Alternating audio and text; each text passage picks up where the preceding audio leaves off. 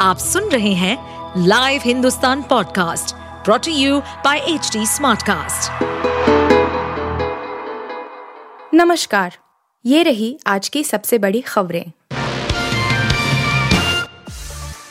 पश्चिम बंगाल सरकार ने करोड़ों रुपए के राशन घोटाले में जेल में बंद ज्योति प्रिय मलिक को शुक्रवार को वन मंत्री के पद से हटा दिया है। यह विभाग बिरबाहा हांसदा को आवंटित कर दिया गया। हांसदा वन एवं स्वयं सहायता स्वरोजगार समूह स्वतंत्र प्रभार राज्य मंत्री है। एक अधिकारी ने बताया कि यह फैसला मुख्यमंत्री ममता बनर्जी की सलाह के मुताबिक लिया गया है। जबकि राजभवन के एक सूत्र ने बताया कि राज्यपाल सीवी आनंद बोस ने संविधान के अनुच्छेद एक सौ छियासठ तीन के तहत अपनी शक्तियों का प्रयोग किया और मलिक को तत्काल प्रभाव से मंत्री के रूप में उनके कर्तव्यों से मुक्त कर दिया।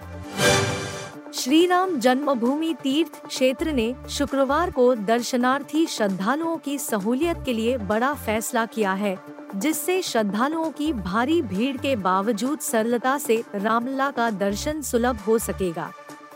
तीर्थ क्षेत्र ने इसके लिए सुगम दर्शन व विशिष्ट दर्शन की दो नई श्रेणी तय की है।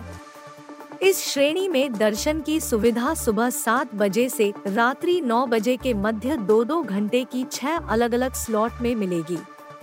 इस श्रेणी में पास निर्गत कराने वाले श्रद्धालुओं के लिए बुकिंग स्लॉट के निर्धारित समय में पहुँचने की अनिवार्यता रहेगी, अन्यथा पास निरस्त माना जाएगा। यह व्यवस्था शनिवार से लागू हो जाएगी। सुगम दर्शन के लिए 300 व विशिष्ट दर्शन में 150 पास होंगे निर्गत। सुगम दर्शन के लिए 300 श्रद्धालुओं को पास निर्गत किए जाएँगे, जिनमें 150 पास की बुकिंग ऑनलाइन श्री राम जन्मभूमि तीर्थ क्षेत्र की वेबसाइट के माध्यम से होगी। इसके अलावा 150 पास रेफरल होंगे जो तीर्थ क्षेत्र की कार्यकारिणी के सदस्यों व शासन प्रशासन के उच्चाधिकारियों की संस्तुति पर निर्गत किए जाएँगे। पुलिस आरक्षी भर्ती परीक्षा के नाम पर अभ्यर्थियों से ठगी करने वाले गिरोह के दो शातिरों को एसटीएफ की वाराणसी यूनिट ने शुक्रवार को सिंहपुर, सारनाथ, रिंग रोड के पास से गिरफ़्तार कर लिया। आरोपियों ने भर्ती के नाम पर अभ्यर्थियों से 10-10 लाख में सौदा तय किया था। 50 से पचास हज़ार रूपए एडवांस लिए थे।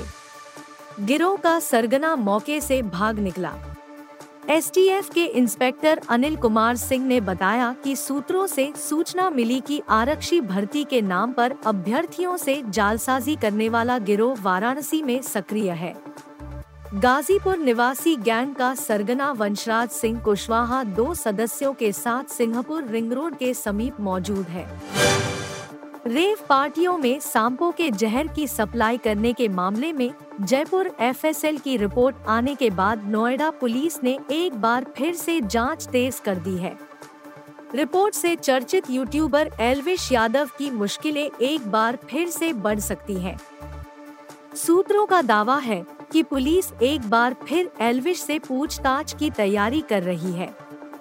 इस मामले में नामजद पाँचों आरोपी भी वर्तमान में जेल से बाहर हैं। डीसीपी विद्या सागर मिश्रा ने बताया कि एफएसएल की जाँच रिपोर्ट आ गई है।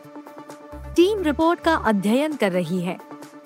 एफएसएल रिपोर्ट को देखकर जाँच आगे बढ़ाई जाएगी।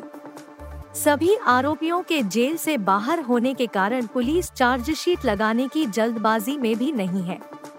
सभी तथ्यों और साक्ष्यों को बारीकी से खंगाला जा रहा है। इलेक्टोरल बॉन्ड खरीदने वालों के नाम जारी करना सरकार द्वारा किया गया वादे का उल्लंघन होगा। साथ ही यह बैंक गोपनीयता मानदंडों का उल्लंघन होगा। इसके बावजूद केंद्र सरकार सुप्रीम कोर्ट के द्वारा बीते गुरुवार को सुनाए गए ऐतिहासिक फैसले को चुनौती नहीं देने के मूड में है। आपको बता दें कि कोर्ट ने सरकार की इस योजना को असंवैधानिक करार दिया है।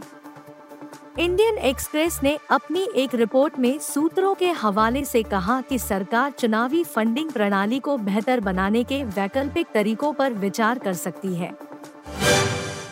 आप सुन रहे थे हिंदुस्तान का डेली न्यूज़ रैप, जो एच टी स्मार्ट कास्ट की एक बीटा संस्करण का हिस्सा है। आप हमें फेसबुक ट्विटर और इंस्टाग्राम पे एट एच टी या podcasts@hindustantimes.com पर ईमेल के द्वारा सुझाव दे सकते हैं।